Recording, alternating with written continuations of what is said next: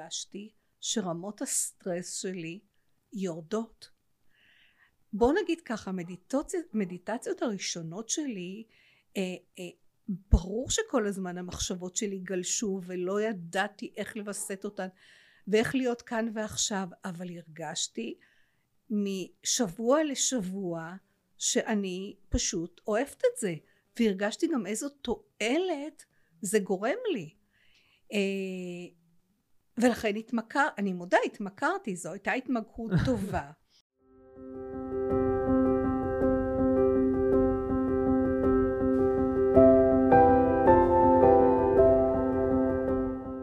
היי, אני ניר קראוזה, ואתם איתי בפודקאסט כל המיינדפולנס, שבו אנחנו מפרקים את הסטרס לחתיכות, וממלאים את המרחב בשלווה, שיח מדעי ואורחים מרתקים. יישארו, יהיה מרגיע.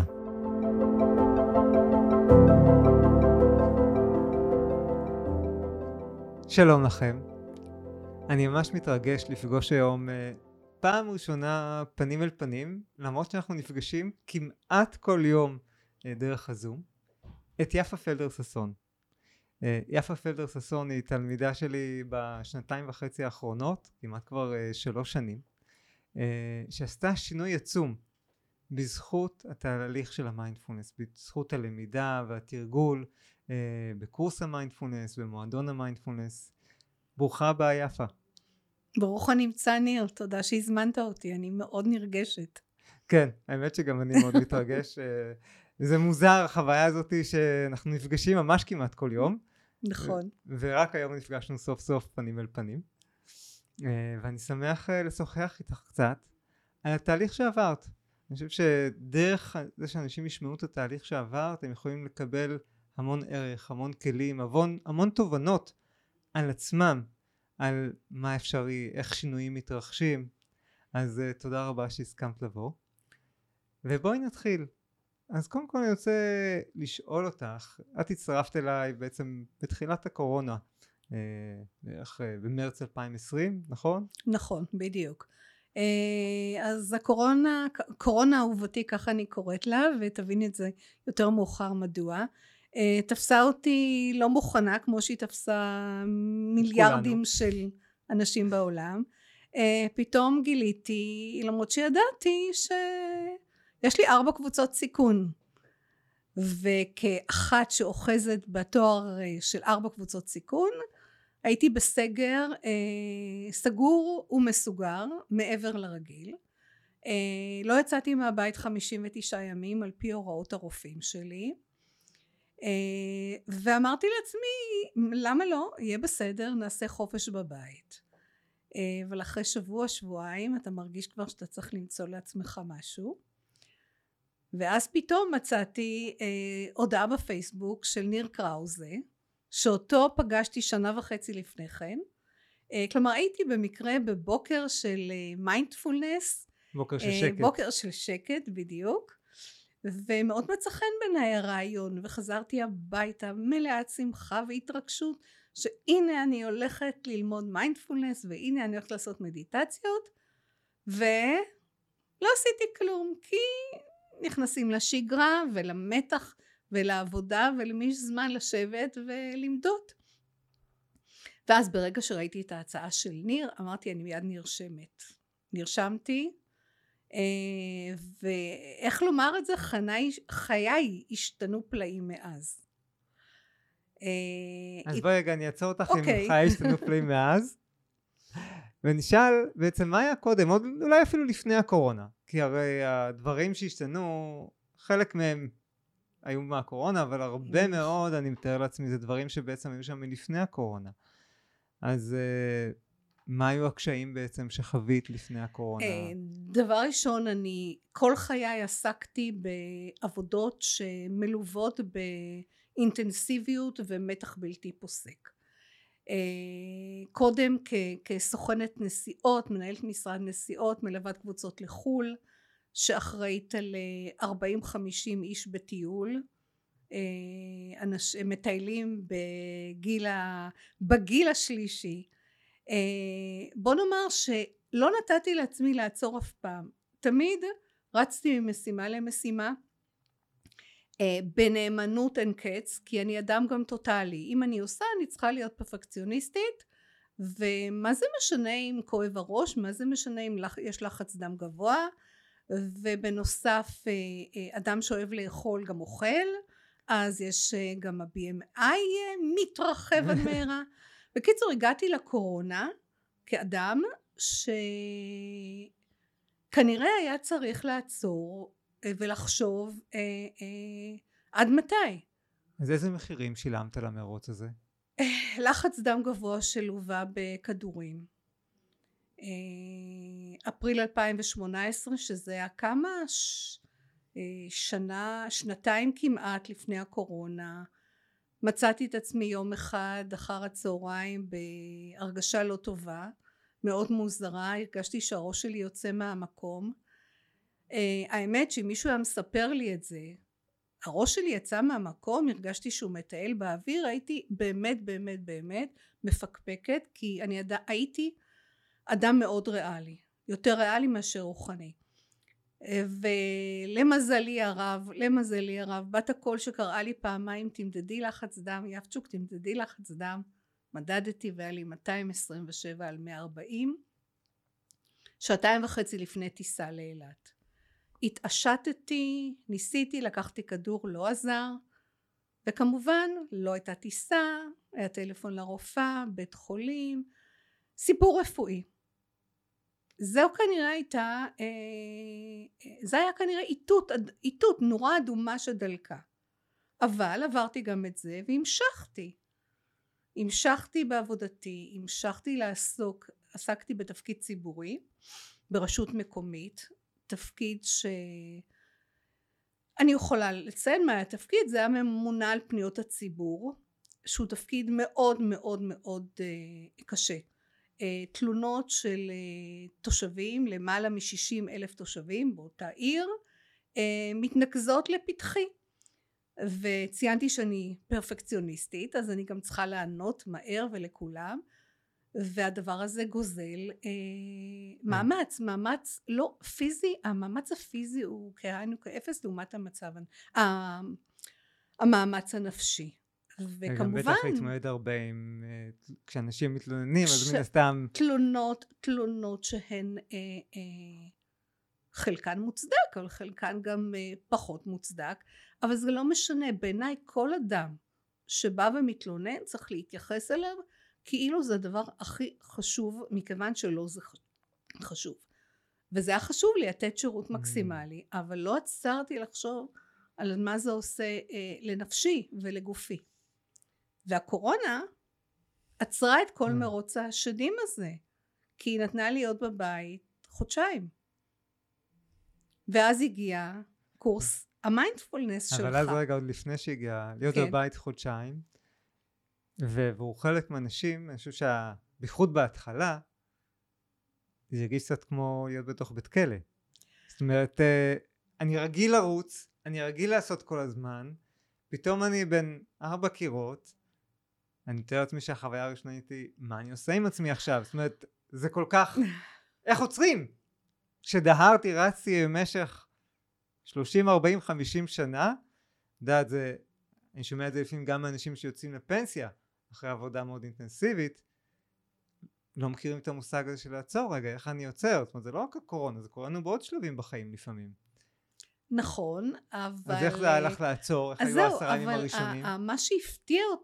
מה שהפתיע אותי אז בימים הראשונים זה שלהבדיל מאנשים אחרים אני לא כל כך דאגתי. אני פתחתי את הבוקר בהתעמלות עם אברי גלעד, ואני לא מהמתעמלות. כל בוקר הקדשתי רבע שעה או 20 דקות, אני לא זוכרת כמה זה היה, להתעמלות. לאחר מכן התנדבתי לשוחח עם תושבי העיר, שלהם לא יכולתי לתת שירות כי הייתי בבית. התנדבתי לסייע להם טלפונית, לדאוג להם לדברים גם אם אני סגורה בבית, כי לדבר אני יכולה ואני מדברת הרבה. עשיתי את זה, התחלתי לקרוא יותר, התחלתי להזין יותר למוזיקה, אפילו עשיתי צעדות בביתי הקט מצד לצד. אבל ברור שבאיזשהו שלב היו ימים של נפילה, היו משהו נפילה, של מחשבות, מה יהיה ואיך יהיה, ולמה לא דאגת לגופך, למה יש לך BMI גבוה, זה את אשמה, כי את אכלת, כי בסוגריים הייתי עד לפני 10 שנים מאוד מאוד מאוד רזה, אפילו שכיפית, אבל שוב זה דברים שאני אומרת, אני לא זוכרת מתי אתה התחלת את הקורס שלך, ואני שוב חוזרת לזה, אבל ברגע שהקורס שלך התחיל, אני שיניתי פאזה, כלומר אמרתי, הייתה לי הרגשה, אני לא יודעת להסביר את זה, אבל אמרתי רגע, לא עשיתי את הקורס 2 לפני זה, 1.5 לפני זה, בוא ניתן לזה צ'אנס, כי הבנתי, כי קראתי, בוא נראה את התיאוריה על מיינדפולנס ידעתי, לא עסקתי בזה בפועל, אבל הבנתי שזה יכול לעזור לי להפחית מתח. לא האמנתי אבל שאני אצליח להתמכר לזה, כי אני מציינת, הייתי ריאלית. ואז הגיע הקורס. ואז בוא תספר אתה קצת על הקורס בזום, כי... אז אני, האמת שלא בדקתי, אבל אני מתאר לעצמי שבסגר הראשון, בעצם מה שעשיתי זה עוד לפני היה הקורס, בעצם התחלתי הרי בשידורים כל יום, זאת אומרת, 1 עד 6, נכון. כל יום הייתי עולה למפגש בזום, שעה וחצי, גם של תרגול מדיטציה, גם היה שם המון שיח ומנה לשאלות, עבודה עם אנשים על הייתה היסטריה מטורפת, כן, כולן, זה היה ברור, תזכרו, אנחנו מדברים על מרץ 2020, הסגר הראשון, התמונות היו קשות, החדשות היו מזעזעות, חלק מהאנשים כל היום רק צופים בטלוויזיה בחדשות, כי אין שום דבר אחר לעשות. ואז באמת התחלתי לעשות ככה, אחרי איזה מפגש ראשון שהיה חוויה ראשונית, ראיתי שבאמת יש לזה צורך באנשים, ויש לי הרבה מה לתת, והתחלתי לעשות עם אנשים מפגשי מיינדפולנס בזום ממש מדי יום. וזו הייתה חוויה מטורפת, כי ראיתי כמה זה עזר לאנשים, ובאמת זה שאנשים סוף סוף עצרו, החיים עצרו את כולם. אז בזכות זה שהחיים עצרו את כולם, היה אפשר גם להתחיל להתבונן, לקחת את העצירה הזאת במקום להיסטריה, להעצים את ההיסטריה, שרק פוגעת בנו עוד יותר, רק מחלישה עוד יותר את מערכת החיסון שרצינו אז לחזק אותה. תמיד חשוב לחזק אותה, אבל אז במיוחד זה היה ברור לכולם.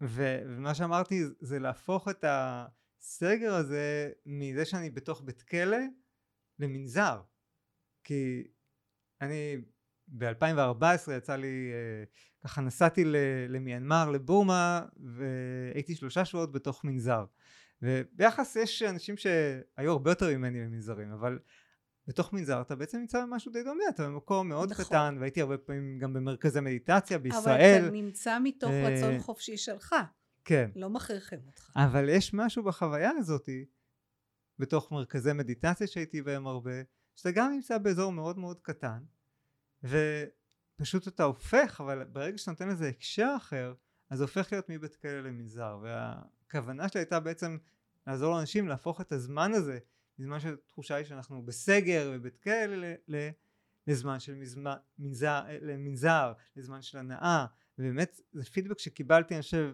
10 פעמים מאנשים שאמרו שבזכות מה שעשינו אז, הסגר הראשון הפך להיות מסיוט, בית כלא, מקושי מאוד גדול, לאט לאט לחוויה של הנאה, שמחה, התרגשות, חיבור, נוצרו חיבורים מאוד חזקים, נוצרו חברויות מאוד בדיוק, זהו. חזקות. אז למה רציתי לשמוע אותך כדי שכל המאזינים ישמעו אותך בעניין, התחלת במפגש הראשון, והמשכת יום יום, וכמוני היו רבים שהגיעו למפגשים בזום יום יום. אני חיכיתי כל יום למפגש הבא, בשעות שלא היה מפגש, מעבר להתנדבות שלי הטלפונית ולהתעמלות ולסתם קשקושים בטלפון וקריאה, אני גם תרגלתי. אני חושבת שעשיתי מדיטציות אז ברמה קצת מטורפת, אבל לי זה היה נראה מאוד טבעי, כי הרגשתי שרמות הסטרס שלי יורדות. בוא נגיד ככה, מדיטציות הראשונות שלי, ברור שכל הזמן המחשבות שלי גלשו, ולא ידעתי איך לווסת אותן, ואיך להיות כאן ועכשיו, אבל הרגשתי משבוע לשבוע שאני פשוט אוהבת את זה, והרגשתי גם איזו תועלת זה גורם לי. ולכן אני מודה, התמכרתי, זו הייתה התמכרות טובה.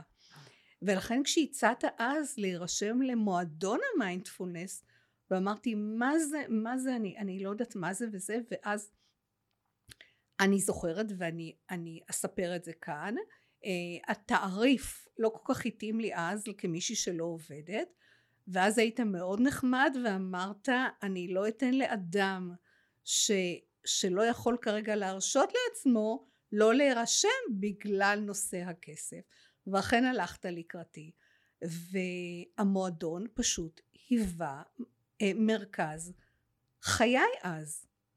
וואו.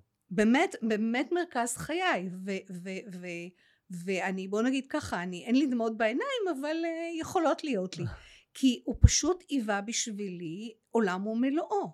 כלומר, ואני אדם שתמיד מסתדר, כלומר, אין אצלי לא להסתדר, אבל זו הייתה תקופה שפתאום המגבלות הרפואיות שלי הבהירו לי שלא לעולם חוסן. אני חשבתי, אז מה אם את שמנה?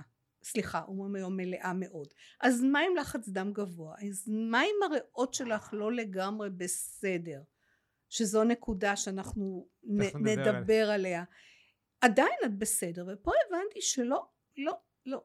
ונעצרתי וחשבתי, והאמת שאחרי הקורונה התחלתי לטפל בעצמי יותר, אבל זה בזכות מה שהמיינדפולנס נתן לי אז, והייתי אז בתחילת הדרך, והוא כבר השפיע עליי. ושוב, אני חוזרת בפעם המיליון, אני ריאלית, אני לא מאמינה שהיום אני נחשבת רוחנית, אבל אלה התוצאות, יש תוצאות. אז תודה, אני אומרת תודה, אני אגיד עוד הרבה תודה היום, אבל באמת תודה. וואו, אני קודם כל מסמיק ומתרגש, כמו שאת רואה. זה הדדי, ההתרגשות היא הדדית. כן. אני אקח רגע נשימה. כן. כן, את אמרת אני ריאלית. וזה באמת, אני אגיד משהו שבעיניי חשוב גם בגישה שלי. זאת אומרת, יש הרבה אנשים שמגיעים למיינדפולנס או לכל מיני דרכים, גישות מאוד רוחניות, שזה אחלה. אני בעצמי מגיע מרקע מבית מאוד חילוני, מאוד ריאלי, מאוד שלא מאמין בדברים. וההיכרות שלי עם המיינדפולנס והמדיטציה הייתה דרך אומניות לחימה. זה גם מקום יותר ניטרלי. ומהמקום הזה אני, גם כשאני מנגיש את המיינדפולנס, אני מגיש את זה בדרך שהיא רוחנית, אבל לא רוחנית מיסטית. זאת אומרת, אני חושב שאת מכירה אותי, את יודעת, הדברים שאני מביא, הם מאוד מבוססים מדעית. בעיניי רוחני, זה כל מה שקשור ברוחניות האנושית שלנו, ברוח האדם, כן?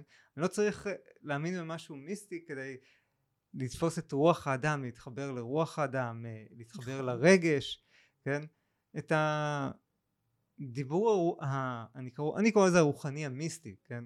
אני נותן לו כבוד. היו תקופות שלמדתי את הדרך הזאת וקצת הלכתי בה, אני גיליתי שזה לא הכרחי ושזה לא בעיניי המהות. אז אני חושב שגם אם תסתכלי על כל הדרכים הרוחניות, על כל הדתות, בסוף מה שחשוב זה הפיתוח של האיכויות האנושיות שלנו, של החמילה שלנו, של היכולת להיות מודע ולהתבונן, היכולת של להיות נוכח כאן ועכשיו ולא לפעול באוטומט ולא להגיב באוטומט, היכולת להישאר רגוע ומאוזן מול כל הדברים, של הכרת הטוב, של לראות את הדברים הטובים, היכולת של להתרכז, לוותר על שיפוטיות, בדיוק. שזו הייתה מנת חלקי בצורה מסיבית.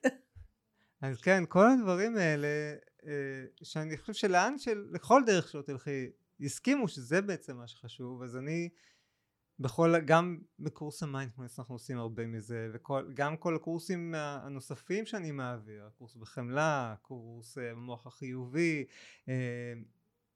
הם כולם באים בעצם לפתח את אותן איכויות שבעיניי כל כך חשובות ומשמעותיות, כל אחד מפתח לפעמים משהו טיפה, שם דגש אחר, בכל תקופה במועדון אנחנו שמים דגש על איכות אחרת, בייחוד עבור הוותיקים, שככה גם ליצור עניין, אבל גם כי זה חשוב שכל פעם נדגיש איזושהי איכות ונפתח אותה, ונטפח אותה. להרחיב אופקים, מכיוון שיש באמת כמוני במועדון המיינדפולנס כל כך הרבה ותיקים, כן, שפשוט אני מוצאת את עצמי בחודשים האחרונים, משתדלת כל יום כן להיכנס לשיעורים. לפעמים אין לי זמן, אבל אני אומרת, רגע, אבל זה נושא חדש, אני חייבת, כאילו, אתה לא, כי אתה פשוט, זה כבר לא רק המיינדפולנס, כלומר, זה מה שהמיינדפולנס, המיינדפולנס בשבילי, פתח עולמות, בפירוש פתח עולמות, עולם המיינדפולנס, אבל הוא כל כך מורכב, ואפשר לצרף אליו כל כך הרבה דברים שמשתלבים איתו, שלמה לא? ואתה עושה את זה נהדר במועדון. תודה, תודה. אז בואי ספרי קצת עוד, זאת אומרת זה פתח לי עולמות, למה הכוונה פתח לי עולמות? לא, אז בוא נאמר, אני חושבת שאני דווקא אגע עכשיו בעניין הרפואי, באחת... על מה קרה בעניין הרפואי? בדיוק, בעניין הרפואי שהוא היה העניין נקרא לזה הרציני, שבלי לשים לב נפטר. אז אחת מקבוצות הסיכון שלי הייתה משהו שבגדול קוראים לזה אי תפקודי ריאות. לא ניכנס כרגע למונחים הרפואיים ולמה היה בדיוק, אבל בוא נגיד כשנה לפני הקורונה, או שנה וחצי, התחלתי לסבול מכל מיני עניינים שקשורים בריאות, התחלתי עם השפים, התחלתי עם כל מיני טיפולים, ואז הגיעה הקורונה, ובמסגרת הרשימה שהייתה, אמרתי יופי, הנה עוד דבר, ובמיוחד כשהקורונה פוגעת בדרכי הנשימה, אמרו אז, מכונת הנשמה וזה, קיצור סיסו ושמחו. אוקיי, זה היה בחודש מרץ, התחלתי אז בצורה אינטנסיבית, ללמוד מיינדפולנס, והגיע חודש אוגוסט, שזו הבדיקה השנתית. הלכתי לעשות את הבדיקות, האמת שכבר בבדיקות הרגשתי קצת יותר טוב מאשר הייתי שנה לפני כן, אבל לא הכנסתי לזה חשיבות, חשבתי סתם יש לי יום טוב, אני נושמת יותר טוב, והגעתי לרופא, הפרופסור, שהסתכל על הנייר, הסתכל עליי ושואל אותי מה שלומך, אמרתי מצוין, איך את מרגישה? אני אומרת מצוין, הכל בסדר, אז הוא אומר תראי משהו פה לא מסתדר לי, אני עוד לא מה לא מסתדר, מה, איך התוצאות? כי האמת היא שלא שאלתי אז את הטכנאית, אם זה בסדר, לא בסדר, זה פשוט היה ברור לי שזה לא בסדר, כי אחד הדברים שהוא ביקש שאני אעשה, זה שאני ארד במשקל, ולא ירדתי במשקל, להפך, עליתי במשקל, ואז הוא אמר לי, תראה, אני מסתכל עלייך, ואני רואה, והוא מעסס, ואני אומרת לו, מה, שלא ירדתי במשקל? כי היום לרופאים אסור להגיד את זה.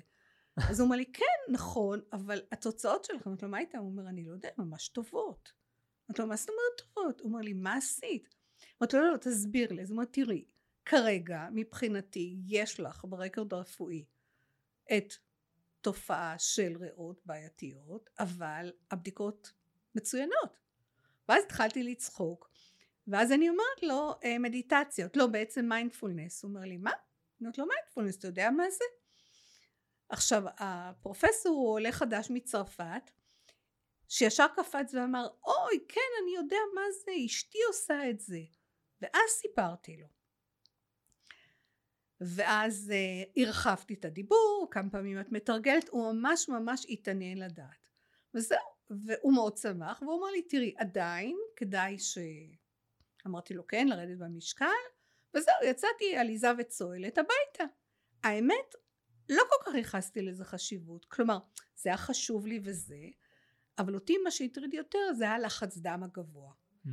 שהלחץ דם הגבוה עדיין המשיך להיות גבוה, כי הלחץ בעבודה הוא עדיין נשאר. וזהו, עכשיו, נמשיך כרגע עם תפקודי ריאות, אי תפקודי ריאות, שנה אחרי זה, שוב בדיקות, הרגשתי כבר בבדיקות עצמן שאני עושה אותן במהירות ובכלל לא מתנשפת ולא כלום, הרגשתי גם בחיי יום יום שלי שגם כשאני מצטננת ומשתעלת העניין הזה של הריאות הוא בטל ב-60, אני לא סובלת כמו פעם. ואז הגיעה הבדיקה הנוספת, ואין, הבדיקה מצוינת, ולא יעזור כלום. מיינדפולנס עזר לי, וכאילו מחק לי את בעיית אי תפקודי ריאות. וזה אך ורק מיינדפולנס, וכמובן המון תרגולים. כי מי שישמע אותי אומרת את זה, יגיד, אוקיי, נהדר, אני אתרגל פעם בשבוע, פעם בחודש, זה יעבור לי. לא, ממש לא. צריך לתרגל יום, יום, יום, יום, ולעשות הרבה נשימות. למה הכוונה נשימות? אני מספרת לך מה אני עשיתי. אני פשוט התחלתי במשך היום. כל פעם שהייתה לי איזושהי בעיה בעבודה שהרגשתי, כמו עכשיו נגיד שהסטרס מגיע, אני פשוט הייתי עוצרת. היה גם קל כי הייתה לי מסכה. הסתובבתי עדיין עם מסכות. ועשיתי 10, 15, 20 נשימות מתחת למסכה, או שלחתי הצידה או שלחתי אפילו לשירותים ועשיתי נשימות. נשימות עמוקות. נשימות עמוקות. עמוקות, צרפתיות. עמוקות, צרפתיות, בדיוק כמו שלימדת אותי. וברגע שהבנתי שאכן זה עוזר לי, מהביקורת הראשונה, התמדתי ועשיתי את זה יותר ויותר פעמים במשך היום. אגב, עשיתי את זה גם היום לפני שנכנסנו להקלטת הפודקאסט, כי זה עוזר לי, כי אני ממש מרגישה שאני מוכנה לכל דבר, והכל בסדר איתי, אני לא אחנק, אני לא אשתעל, ושוב, השיעול זה דבר שהוא חיצוני, אבל בפועל מה שהיה בפנוחו היה חמור. וזהו, והבדיקות שלי תקינות בנושא שלי תפקודי ריאות, ולך סיפרתי באחד המפגשים, רציתי לשתף את האנשים גם, כי זה חשוב. אנשים צריכים להבין שמיינדפולנס זה לא סתם מדיטציות, כי בכלל מיינדפולנס זה לא מדיטציות, זה שינוי תודעה, ויש למיינדפולנס כל מיני סוגי מדיטציות ונשימות, והם צריכים ללמוד מיינדפולנס. אתה שם לב איך שאני מוכרת, אבל לא זו הייתה כוונה. הכוונה באמת הייתה להודות לך שהנגשת את המיינדפולנס בזמן הקורונה, ואני דוגמה חיה לכך שבריאותי השתפרה. מדהים, מדהים. ואני רוצה לשאול אותך על 10 נשימות האלה. כן. 10, 15 נשימות. איך זה השפיע בתוך? 10. בוא נגיד 15 זה היה באמת שהיה לי זמן, אבל אני בעבודה ואין לי זמן. אז בתוך יום עבודה עמוס. מספר פעמים הייתי עוצרת ועושה את זה. את פתאום קולטת שיש לחץ, ואז את לוקחת 10 נשימות עמוקות. זאת אומרת, מתחת למסכה שלא יראו, או יוצאת רגע הצידה שלא יראו. בדיוק. ואיך זה משפיע? מה הרגשה אחרי? את אומרת, דבר אחד שזה השפיע, אמרנו, זה תפקוד הריאות. כן, זה השפיע על האני שלי. אני הפכתי להיות יותר רגועה. יותר נחמדה. כשאני אומרת נחמדה, אני מתכוונת גם במשרד, במרחב העבודה שלי. ולא הרגשתי את זה, אבל כשהייתי לחוצה בגין העבודה שלי, ולפעמים הרעש, זה לא רעש, אבל נקרא לזה, היו איתי יש 6 בנות בחדר, הפטפוטים גם בענייני עבודה, לפעמים הקולות היו גבוהים מדי, ואז הייתי אומרת להם שקט. האמת זה לא נכון, כי אם הם תקשבנה לפודקאסט הזה, הם יגידו שזה לא נכון, הייתי עושה להם ששש, אבל ממש ככה. ופתאום גם שמתי לב שרעשי הרקע האלה לא מפריעים לי בכלל, אני ממשיכה בעבודה שלי, כאילו ניטרלתי לעצמי, הפכתי את הסביבה שלי לסביבה סטרילית. אני כרגע עוסקת לדוגמה, הוצאת מייל, אני בתוך המייל, אני עם המייל. יכולת הריכוז. הריכוז שלי השתפרה פלאים. ואיך גיליתי שהשתניתי? אני לא הרגשתי. יום אחד אחת הבנות אמרה לי, את יודעת, את נהיית יותר נחמדה בזמן האחרון. אמרתי לה, מה? אמרתי, לא, את כבר לא עושה לנו. עכשיו ניר, זה מצחיק וזה נשמע מאוד ילדותי, אבל אני הייתי overstressed כל הזמן. כל הזמן, כאילו זה הדבר שאפף אותי מכל הצדדים. לא, אגב, בסביבת העבודה, לא עם התושבים, לא עם העבודה, עם אלה שהם הלקוחות שלי. עם הלקוחות שלי, התושבים, וואו, הייתי מתגייסת כל כולי כדי... ברור, אני בכלל לא הייתי במתח, כי זאת העבודה, אבל... הסביבה פשוט... אז איך הסטרס הגבוה הזה עוד בא לידי ביטוי, ביחסים? אז אני אומרת, הייתי, לא הרגשתי אפילו שאני פחות נעימה לסביבה שלי. להשתפרתי. לאנשים שאת עובדת איתם. זה אנשים שאני עובדת איתם באותו חדר. כלומר, כל אחד עושה את העבודה שלו. אין קשר כל כך של עבודה, אבל עדיין זה אותו מרחב עבודה. אני מספרת פה דברים שהם ממש... תראה לכם מאוד אישיים שלי, ואני לא מאמינה שאני מספרת אותם, אבל באמת חל בי שינוי מהותי. אני יודעת, זה חשוב שאנשים ישמעו את זה, כי לפעמים... לכן אני מספרת, למרות שאני... לא תמיד קולטים, אנחנו נמצאים בתוך הסטרס הזה, רובנו, רוב החיים בתוך הסטרס הזה, ואנחנו לא באמת קולטים כמה הוא משפיע, כמה ההשפעה שלו על היומיום שלנו, על מערכות היחסים שלנו, על ההרגשה שלנו, על הבריאות שלנו, על מה שאנחנו חושבים, על כמה הרבה אנחנו חושבים, כמה הרבה השפעה יש לסטרס הזה. אוקיי? בגלל זה זה חשוב קצת לפעמים לקלוט, לפעמים אנחנו אפילו לא קולטים, כן? איך אנחנו עושים את הזה, גם כי אנחנו לא מצליחים להתרכז, ומיינדפולנס משפיע גם על הריכוז, וגם כי אנחנו בסטרס שאולי אני לא אצליח לעשות מה שאני עושה, בדיוק. אני לא אטפל כמו שצריך בתושב לא הזה. אספיק, בדיוק, אני לא אספיק לעשות את כל מה שאני צריכה לעשות, ופה זה לא עבודה של, כשאתה לפעמים חושב על עבודה ציבורית, אתה אומר מה, הם לא עושים שום דבר, הפסקת קפה, תה, ב-10, 12 ארוחת צהריים, אבל לא, יש עבודות שהן אינטנסיביות, לא רק בשעות העבודה, לפעמים אפילו 24/7, כלומר, והסטרס הזה ממשיך וממשיך וממשיך, והיום אתה גם זמין לנותני העבודה שלך כל הזמן. כן. יש מיילים, יש קבוצות וואטסאפ, שזה בכלל דבר נפלא. אני יצאתי לפנסיה לפני 4.5 חודשים, ב3 ימים ראשונים אני הרגשתי שמשהו לא בסדר, אני לא עושה משהו, אני לא מספיקה משהו, ואז נפל לי הסימון שבעצם אני לא נמצאת בשום קבוצת וואטסאפ של עבודה, ונוצר לי איזשהו ריק, כלומר ריק בריא, אבל אתה מבין כאילו משהו חסר לך, האינטנסיביות שהייתה. יש התמכרות לאינטנסיביות. נכון.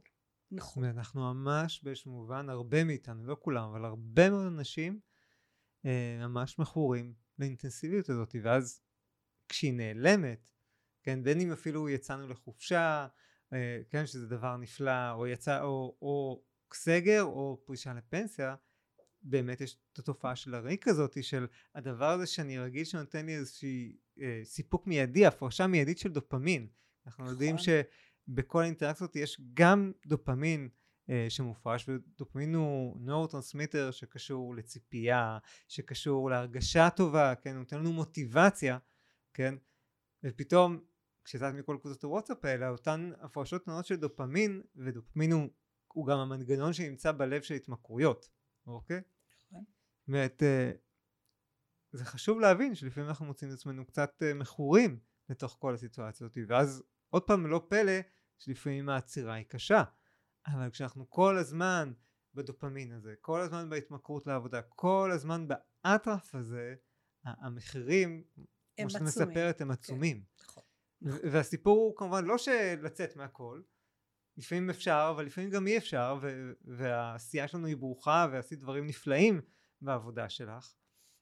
תודה. אבל ככה אני שומע את האכפתיות לתושבים, אז עשית דברים נפלאים, אז הסיפור בעיניי לא... לצאת מהכל, אבל כן למצוא איזשהו איזון שהוא בריא, איזון שאנחנו יכולים לחיות איתו, כלים שיעזרו לנו להירגע, שיעזרו לנו להרגיע את המתח הזה. אז האיזון שמצאתי היה באמת, בסופו של דבר הבנתי שהמיינדפולנס עזר לי, לא רק בבעיה הרפואית שלי, תפקודי ריאות, הוא גם עזר לי להפחית את לחץ הדם הגבוה אני מטופלת בכדורים כבר שנים רבות, לא שהכדורים נעלמו, הם לא ייעלמו אף פעם, אבל הוא עזר לי להגיע, אני קוראת לזה, למין שביל, מסלול מסוים שבו אני הולכת, ואני מצליחה להתמודד. עכשיו, גם לפני שיצאתי לפנסיה, לפחות שנה, שנה פלוס, אני חושבת שמאז שאותה אחת אמרה לי, את כבר לא אומרת אז נכנסתי לדרך הזאת, אני כבר התייחסתי לדברים אחרת. אני לקחתי, אני קוראת לזה ככה, לקחתי את החיים יותר בקלות. בפירוש כך, למדתי בעזרת המיינדפולנס והנשימות, ובכלל כל הדברים שמסביב, לאזן את עצמי לחיים מאוזנים ולא לחוצים כמו שהיו. את יכולה להגיד עוד כמה מילים על איך בעצם הצלחת לקחת דברים יותר בקלות? מה עזר לך? התחלתי, פתחתי דבר ראשון בשגרת יום, אני לא קוראת לזה שגרת בוקר, כי אני בבוקר עושה מדיטציה. אני עושה מדיטציה, אני, בוא נגיד ככה, אני לא מתיימרת להיות חברה במועדון 5 בבוקר, למרות שעשיתי את זה תקופה, ולמי שלא יודע, מועדון 5 בבוקר, זאת אומרת שאתה מתעורר ב5, ואתה עושה מספר פעולות, ספורט, מדיטציה, כתיבה, מוזיקה, קריאה, אז אני בבוקר עושה מדיטציה, פותחת במדיטציה, פותחת בהאזנה למוזיקה, כתיבה, בעיקר של הודיות, שאחד הדברים שהמיינדפולנס דווקא לימדה אותי זה, שכשאני נמצאת כאן ועכשיו וחושבת על רק מה שעכשיו, ואם נכנסת מחשבה טורדנית אז אני אומרת לה, אהלן, מה העניינים? ביי ביי. אני גם עוסקת בהודיה מתמדת, כך אני מרגישה. כלומר, העניין של הודיה מתמדת הפך להיות חלק בלתי נפרד מחיי. שזה גם אחד הנושאים שאנחנו מדברים עליו פעם בשנה במועדון, נכון. ובקרוב יהיה על זה שוב את הקורס של המוח החיובי. Okay. אז אני הפכתי להיות מודה סדרתית. וזהו, ואז אני הייתי צועדת, אני לשמחתי גרתי מרחק הליכה קצרה במקום העבודה, מגיעה לעבודה, לא משנה מה שקורה. אם אני מגלה דברים נוראים, רואה מיילים וזה, אני עושה נשימות, לא 10, אני עושה גם 2-3 נשימות. אני הגעתי למצב שגם 2-3 נשימות עוזרות לי, ומנסה להתמקד בכל נושא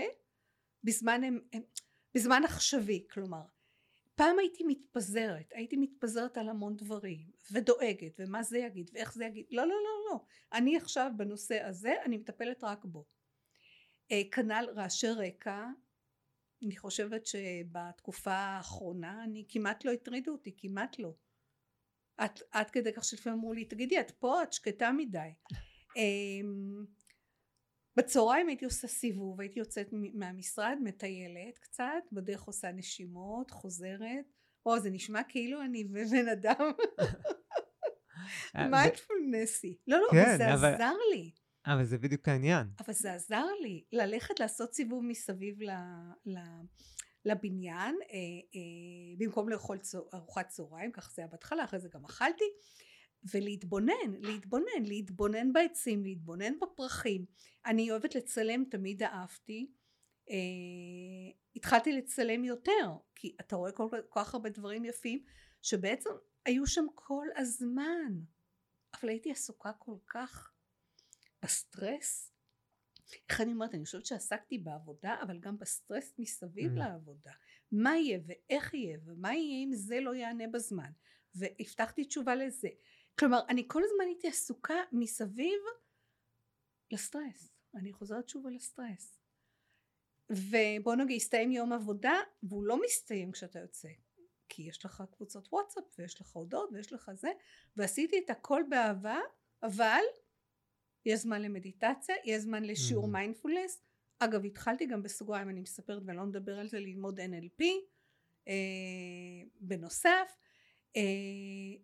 סיגלתי לעצמי שגרה שבה נתתי זמן לעצמי ולצרכים שלי בשימוש במיינדפולנס, בכל מה שלמדתי. וזה בדיוק האיזון שאנחנו מדברים עליו. בדיוק. ואז אני בטוח שבזמן הזה, שאפילו שיצאת לסיבוב הזה בחוץ, גנבת זמן העבודה כדי לעשות 10 נשימות. לא, זה היה בזמן העבודה, הכל בסדר. 10 נשימות עמוקות, אני צוחק. אבל אני די בטוח שהתפוקה שלך עלתה, או לפחות בטוח נשארה אותו דבר. נשארה אותו דבר, וגם, כן, כי בוא נגיד ככה. כי בדיוק כל כך הרבה אנרגיה התבזבזה קודם על המסביב, על הסטרס, על הדאגה, על המתח, שברגע שהתפנתה, אז היה אפשר גם להקדיש את הזמן הזה לזה שיהיה לי טוב ולדאוג לצרכים שלי, וגם להספיק את כל מה שהיה להספיק בעבודה. בדיוק, בדיוק. בדיוק. אני גם עוד דבר, גם ויטמין D, שזה דבר מאוד חשוב, שזה חשיפה לקרני השמש המבורכות.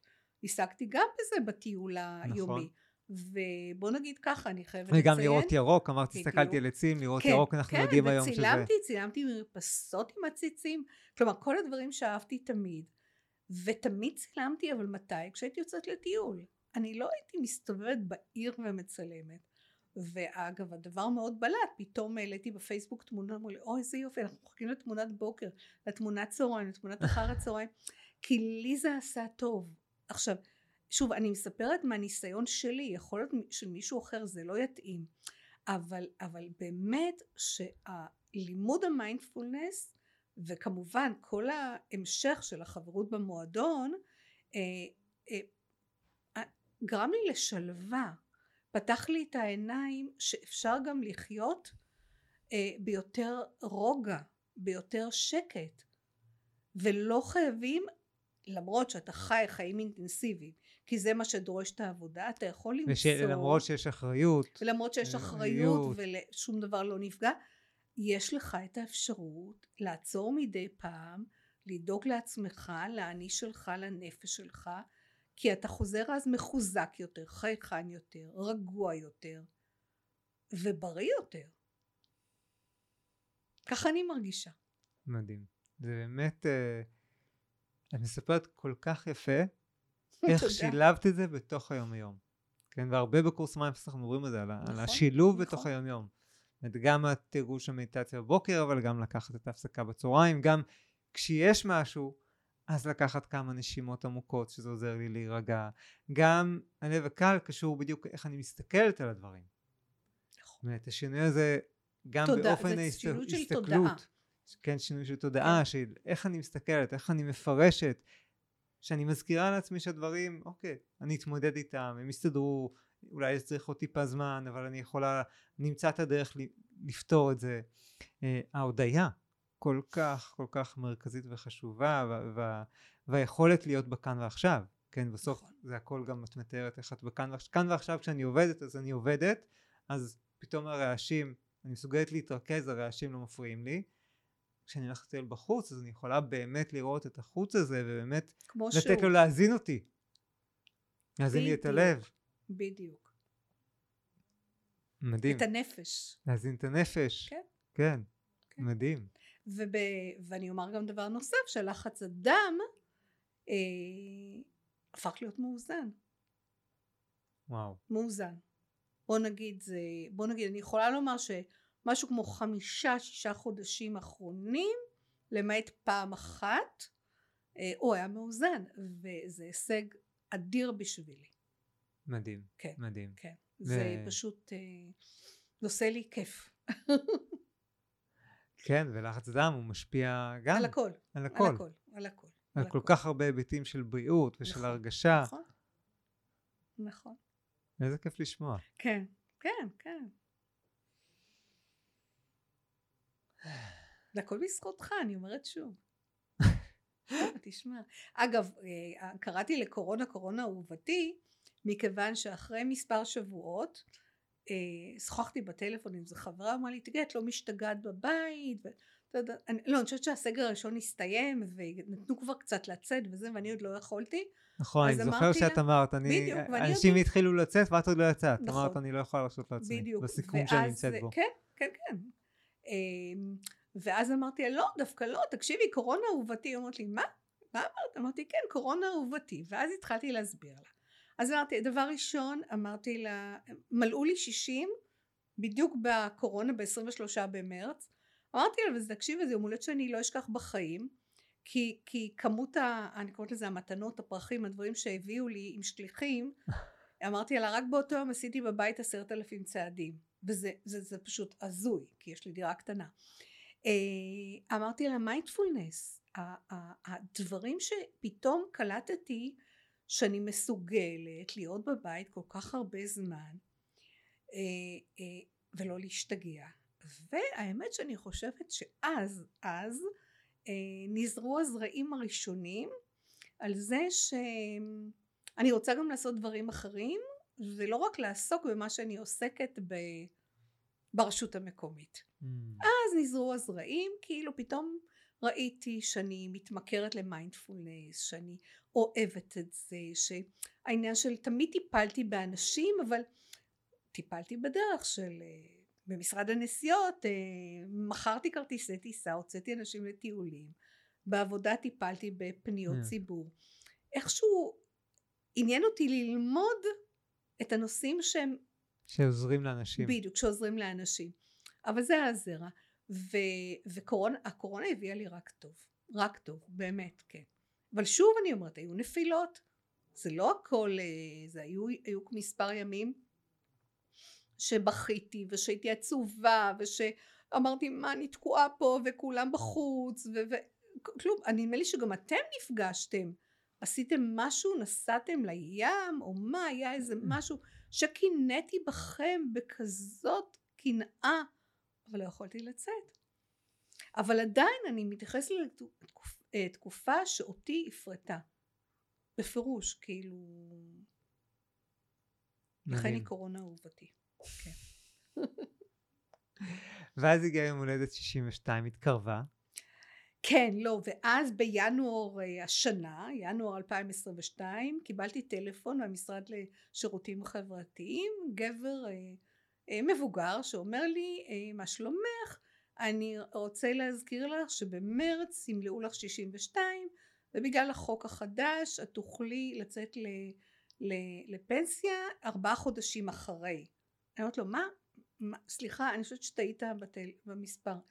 ואז הוא מאמת הפרטים שלו, כן נכון, אמרתי לה, נכון, השנה, כי הדבר האחרון שחשבתי אי פעם לעשות זה לצאת לפנסיה בגיל 62, כי א' אצלנו כאילו מבחינת רשות אני יכולה לעבוד עד גיל 70-71 באישור מיוחד, ואני היפראקטיבית, טמפרמנטית, ומה פתאום שאני אצא לפנסיה.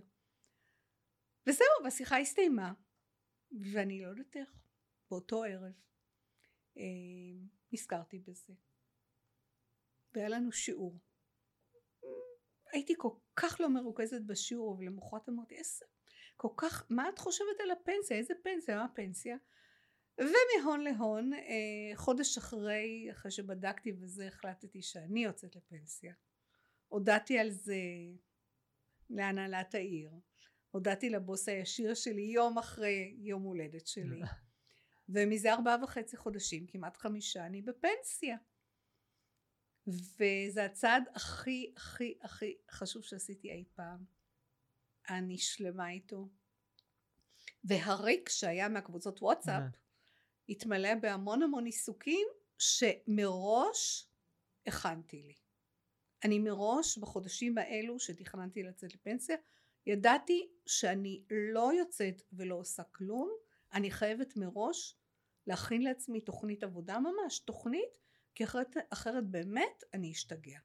אז איך ארגנת את זה באמת? אז כך, אז החלטתי שאני רוצה ללמוד ציור. כן, אני אגיד רגע, אני יודע שוב, שהיציאה לפנסיה, חלק מהאנשים באמת, היציאה לחופשי, אבל חלק מהאנשים זה מעבר לא פשוט.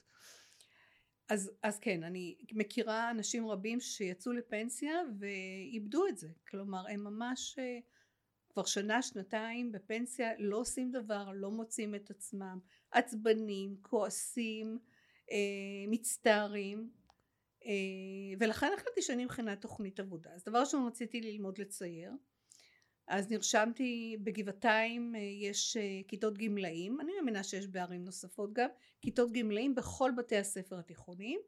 אני נרשמתי לתיכון תל מיילין, ואני לומדת ציור, פיסול, ועוד 3 קורסים עיוניים, פעמיים בשבוע, שזה גם כל מפגש זה 3.5 שעות, סבר פעמיים בשבוע. ביום רביעי בערב אני לומדת בקורס שכרגע לא משנה במה הוא עוסק, אבל הוא גם קשור בהתפתחות רוחנית. אני לומדת בזום, עדיין NLP. אני הולכת לתערוכות, מופעי מוזיקה, סרטים, מטיילת ברחבי הארץ, והמדריך שלי למיינדפולנס הציע לי גם להיות חונכת בקורס, ואני חונכת שתי חניכות שלומדות בקורס המיינדפולנס הנוכחי, שזה מרתק. זה מאוד מעניין לראות איך אנשים בתחילת הדרך חוות את המיינדפולנס. כן. אז באמת אני מרגישה שאני ממלאה לעצמי את הימים בתוכן, בתוכן שאני בוחרת בו. כלומר, אם לדוגמה, ואני עושה גם מה שבא לי, אם למשל בוקר אחד לא מתחשק לי ללכת ללמוד, אז אני חושבת לעצמי, מנתחת את העובדות, ואז אומרת, רגע, את בפנסיה, תעשי מה שאת רוצה. ואז אני לא הולכת. אז זה קורה לעתים נדירות. אני נהנית מהחופש לעשות מה שאני רוצה, אבל להישאר עדיין במסגרת. ואת מה שאת אומרת, זה מצד אחד כן שתהיה מסגרת. חובה שתהיה מסגרת. כמה חשובה שכן מסגרת של דבר, ואולי הזכות של הפנסיה זה באמת ליצור לגמרי את המסגרת שאני אוהבת, שאני רוצה, שיוצרת נכון, לי. כן? נכון. גם במועדון מיינדפולנס אפשר כל כך הרבה פעילויות, כל יום יש 2-3 פעילויות כל יום. תנועה ומודעות וכל הדברים הנפלאים שיש. אז זאת אומרת, כן ליצור לעצמי מסגרת שאני מצד אחד מחויבת אליה, ומצד שני שומרת על החופש שלי של... נכון. די, אני כבר לא עושה את זה בשביל אף אחד, לא עושה את זה בשביל שום תעודה, אני עושה את זה בשבילי, ואם משהו לא מתאים, אז אני אגיד, אז היום לא. נכון, בדיוק כך, בדיוק כך. ואני שמחה גם שהיציאה לפנסיה גם גילתה לי. לא הספקתי לפני כן להיות נוכחת בכל השיעורים שהמועדון מציע, כי מבחינה טכנית, אתה חוזר מיום עבודה, ואתה לפעמים עייף, אתה יושב ב8, שוב, כל היום היית מול מסך המחשב, אז גם בערב מול מסך המחשב, לפעמים זה מעייף, ועכשיו אני מגלה את קורס הרייקי שיש לנו, קורס בתנועה, ואת יעל שהוא נפלא, ועוד מספר קורסים שאני פשוט מאוד אוהבת, ומוסיף לי גם ענה, כן? ועדיין לא מוותרת על קורס המיינדפולנס הקבוע, מסתיים, ואני מתחילה את החדש, כן? וכל שואלים אותי, אבל מה יש לו כבר לחדש לך? ואת עושה את זה כל כך הרבה פעמים, אמרתי. אז בואי נדבר על זה רגע, כי זה באמת אחת מהתופעות במועדון. יש את הקורסים בחמלה, בהכרת הטוב, מוח החיובי, בפלואו, שאני עושה אותם פעם בשנה. ואת קורס המיינדפולנס אני פותח בערך כל חודשיים. ואת, יחד עם עוד כמה מוותיקות המועדון, פעם שישית, שביעית, שמינית, ואני ממש שמח קודם כל, כן, שלא תטעי, שלא יהיה מובן אחרת, אחת הכוונות שלי באמת במועדון, זה באמת לאפשר, אבל בואי שתפי אותנו קצת באמת, מה קורה כשעוברים אותו שוב ושוב, מה קורה כשלומדים את זה שוב ושוב, איך זה שונה הפעם הראשונה ביוני 2020, והפעם החמישית, שישית, שביעית, או אולי יותר, כן, האמת שניסיתי לספור כמה פעמים זה היה ולא הצלחתי, אבל זה גם לא חשוב. אני חושבת כמובן שהפעם הראשונה זה הדבר בתולי. אתה מנסה, אתה מקשיב, אתה מנסה להפנים הכל. אתה לא יכול להצליח להפנים את הכל, כי אתה גם הסיטואציה הייתה אז של קורונה, וזה היה איזשהו מקום מפלט, ללמוד משהו חדש שיכול לעזור, אבל עדיין, כאילו, אתה לא יכול, אני חושבת, לתת לזה את מקסימום תשומת הלב. בקורס השני כבר זה היה לי יותר בהיר. בקורס השלישי... זאת אומרת, בקורס השני יש יותר בהירות, את יותר מבינה את מה שאני מדבר. נכון, אני גם יותר מתחברת. יותר מתחברת. יותר מתחברת, גם יודעת לעשות יותר את המדיטציות, כלומר... זאת אומרת, המדיטציות גם יותר עמוקות? הרבה יותר עמוקות, וגם, אני אומרת, גם אני קוראת לזה סילוק המחשבות התורדניות, הוא יותר קל. כי אני חושבת שהכל זה עניין של תרגול. כלומר, היום לדוגמה, בקורס האחרון, בשיעור הראשון, אני ממש כבר כמעט ידעתי מה אתה הולך להגיד, ועדיין אני הייתי מרותקת, כי זה מעניין אותי. זה מעניין, זה לא משעמם אותי אף פעם. דבר נוסף, אתה גם פוגש בקורס אנשים חדשים, וגם השיתופים של האנשים, וגם אני קוראת לזה השאלות והתהיות, ואז המון פעמים אני אומרת להם, וואו, איזה כיף להם שהם רק עכשיו מגלים עולם חדש, עולם שאני כבר מכירה, אבל גם אני לא חושבת שגם אפשר להכיר את העולם על זה על בוריו, כי אנחנו כל הזמן לומדים דברים חדשים, וזה מרתק, כי אני גם מאוד אוהבת אנשים, וגם הקטע הזה של לסייע לאנשים בתחילת הדרך. אותי זה מפרה, אותי השיעורים האלה, כל קורס מפרה יותר ויותר. כלומר, יש את בשיעור הראשון, יש את העניין הראשון או השני עם הצימוק. כן. שצריך להכין לאכול צימוק, אני לא אספר למאזינים, הם צריכים לבוא לקורס. בקורס האחרון, בקורס הנוכחי, וואו, אני חושבת שהכי נהניתי בו. כלומר, אני גם שמה יותר שימת לב לכל הדברים שאמרת פעם, שיש לשים יותר ויותר ויותר, כאילו, זה כמו, בוא נאמר ככה, שאתה לומד לבשל, אז פעם ראשונה אתה מקדיח את התבשיל, פעם שנייה הוא קצת יותר טעים. אני חושבת שככל שאתה יותר ויותר מתרגל את אותו בישול תבשיל, אתה הופך להיות יותר מקצועי, וזה יותר טעים. כן, כן, אני התחלתי הרי את האימון שלי במדיטציה, המפגש עם העולם הזה ועם המדיטציה, דרך זה שהתאמנתי באייקידו, שזו אומנות לחימה יפנית רכה. ובאיזשהו שלב קצת הפסקתי להתאמן באייקידו, אבל אתמול בדיוק הגעתי המפגש שהמורה שלי עושה פעם בשנה, ובאתי בעיקר בשביל לכבד את המורה שלי למען האמת. אבל באייקידו ובכל אומניות הלחימה ובהמון אומניות יש באמת הדגש הזה על האימון החוזר, על זה שאתה, אם בקראטה אתה נותן אגרוף, אתה תלמד לתת, אתה תעשה אותו 1,000 ו10,000 פעמים עד ש... כי צריך את החזרות האלה. עד שהוא יהיה כמעט מושלם. עד שהוא יהיה כמעט, הוא אף פעם לא יהיה מושלם. זהו, אפילו עם תפיסה מובנת, נכון. שהוא אף פעם לא יהיה אגרוף המושלם. אתמול אחד המורים שלימדו דיבר על איך היא, ככל שהוא מתבגר, אני לא יודע בין כמה הוא, אבל כבר לא בחור צעיר כמו שהוא היה לפני 20 שנה. אז הוא אמר, ככל שהוא מתבגר, הוא יותר חוזר לדברים הפשוטים שבבסיס. ויותר רואה את היופי ואת החוכמה שבדברים, בטכניקות הפשוטות, בדברים הפשוטים שבבסיס. ואותו דבר, אני חושב שאותו דבר הוא מיינדפולנס. זאת אומרת, אנחנו עובדים הרי משהו הכי... כלי מרכזי זה העבודה, מודעות לנשימה. נכון. הנשימה, אנחנו כולנו נושמים. כל מי שחי נושם, אנחנו נושמים ברגע שנולדנו. אבל יש משהו מודעות לנשימה שכל הזמן מתעדן, שכל הזמן מגלים עוד ניואנסים, עוד איך זה משפיע. הכלי הכל כך בסיסי הזה, הפעמים אני אומר, זה מדיטציה שולחת לך מהרגע שלמדת אותה עד יומך האחרון. נכון. כי הנשימה היא תמיד פה, היא תמיד חלק ממני. אני מסכימה עם מה שהוא אומר, זה ממש נכון, זה בפירוש נכון, כי אני אומרת, אם התרגול שלי, כלומר היום בבוקר לדוגמה עשיתי מדיטציה בבוקר, עשיתי ארוכה מהרגיל, אחרי זה בלימודים שלי סיפרתי לך, יש לנו שיעור מסוים שהוא שיעור שמדבר גם על מיינדפולנס, היא עשתה עוד מדיטציה, ולפני שהגעתי לפה עשיתי עוד מדיטציה.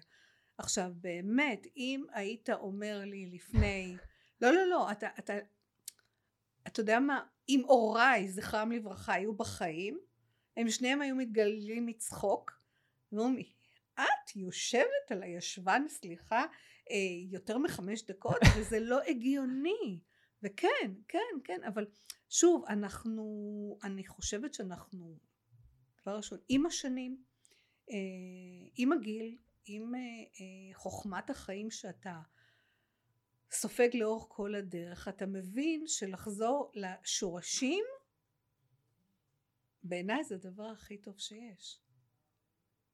כלומר, זה כל כך בסיסי לנשום, אז למה אנחנו לא מלמדים, כמו שאתה למדת בגיל 13, לעשות מדיטציה? סיפרת לנו. כלומר, זה דברים שהם... אמרתי את זה היום למורה בשיעור הזה, אמרת, כן, צריך כבר מגיל צעיר, ללמד אנשים לנשום. לשמחתי יש יותר ויותר נכון. שמלמדים. מערכת החינוך היום גם ימצא את המיינדפולנס, אני בשנה שעברה העברתי בשני בתי ספר הדרכות למורים, בעצם כדי שהם יתחילו לשלב את זה, קורסים מעמיקים למורים, כדי שהם יתחילו לשלב את זה בתוך הכיתה,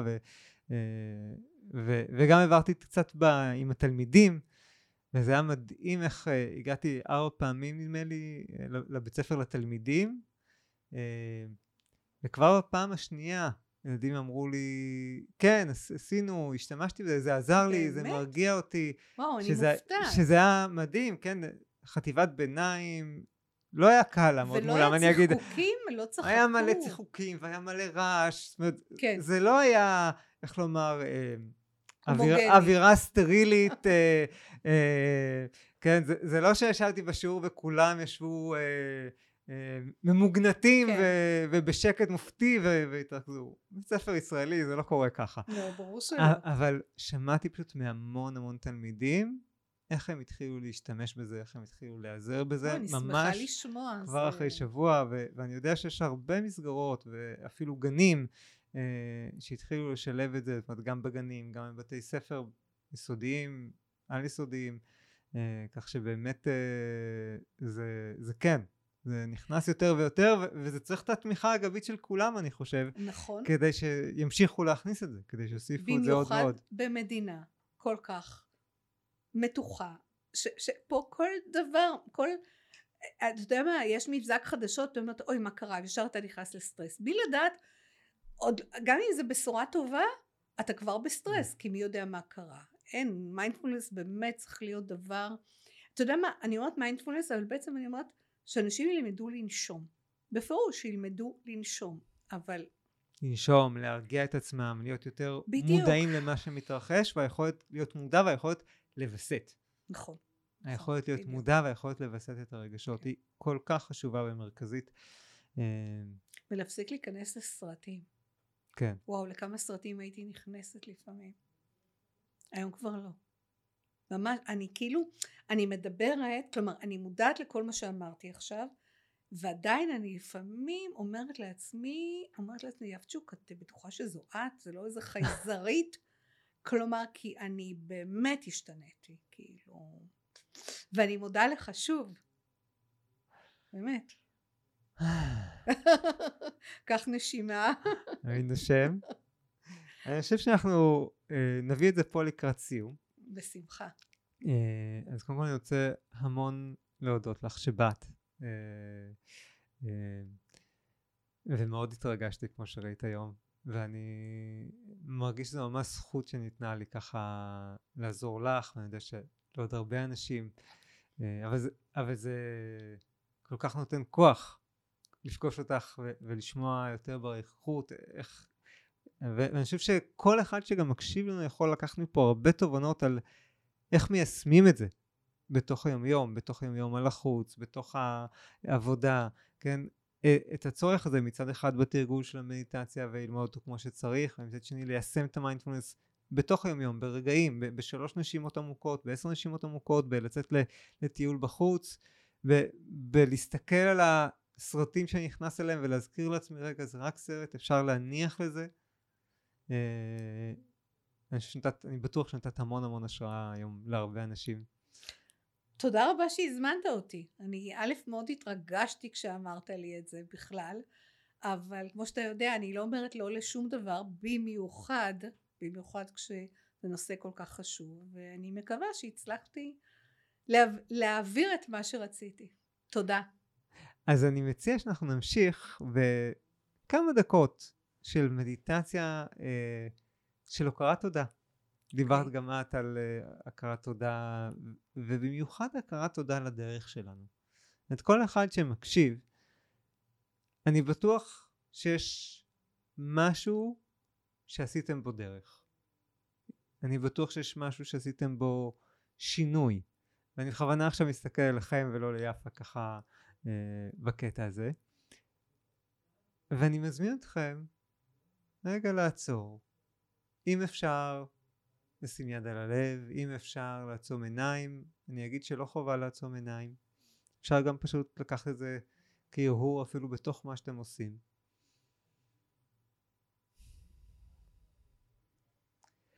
ולקחת כמה נשימות עמוקות, שאיפה עמוקה, בטן עולה, נשיפה, בטן יורדת. שאיפה, בטן עולה, נשיפה, בטן יורדת. שאיפה, נשיפה. שאיפה, נשיפה. אם אפשר, תמשיכו לנשום נשימות עמוקות ואיטיות. ותוך כדי, תהרהרו, תחשבו, תיזכרו באיזשהו שינוי שעשיתם בחיים שלכם. גדול או גם ממש קטן. שינוי מיטיב שעשיתם. משהו ששיניתם בהתנהלות שלכם, במודעות שלכם, בתודעה, בהתנהגות, שהשפיע לטובה על איכות החיים שלכם.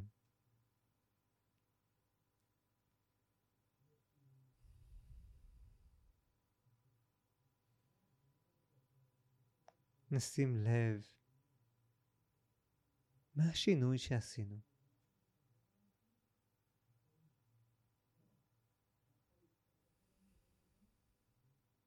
ואיך הוא השפיע עלינו? מה מתאפשר לנו בזכותו? איך אנחנו חושבים אחרת? מרגישים אחרת? איך ההתנהגות שלנו אחרת בזכות זה? איך זה משפיע על הבריאות, על המערכות יחסים? על החוויה הפנימית שלנו? ולהגיד תודה, להגיד בלב תודה. תודה על השינוי הזה. להרשות לעצמי, להעריך אותו, לשמוח אותו. לא משנה אם הוא גדול או קטן. אפשר לשמוח בו ולהעריך אותו.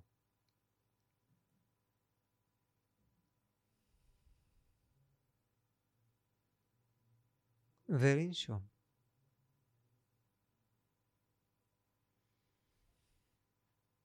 נשימות עמוקות ואיטיות. אולי אפשר גם לחייך.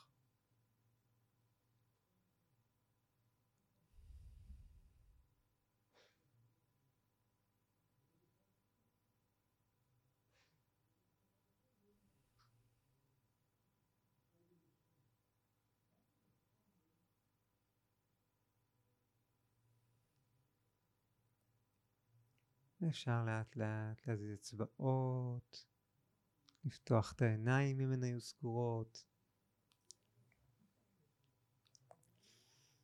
תודה רבה יפה, תודה רבה לכם שהקשבתם לנו. תודה רבה ניר, תודה למאזינים, לצופים. שיהיה לכולנו יום מקסים.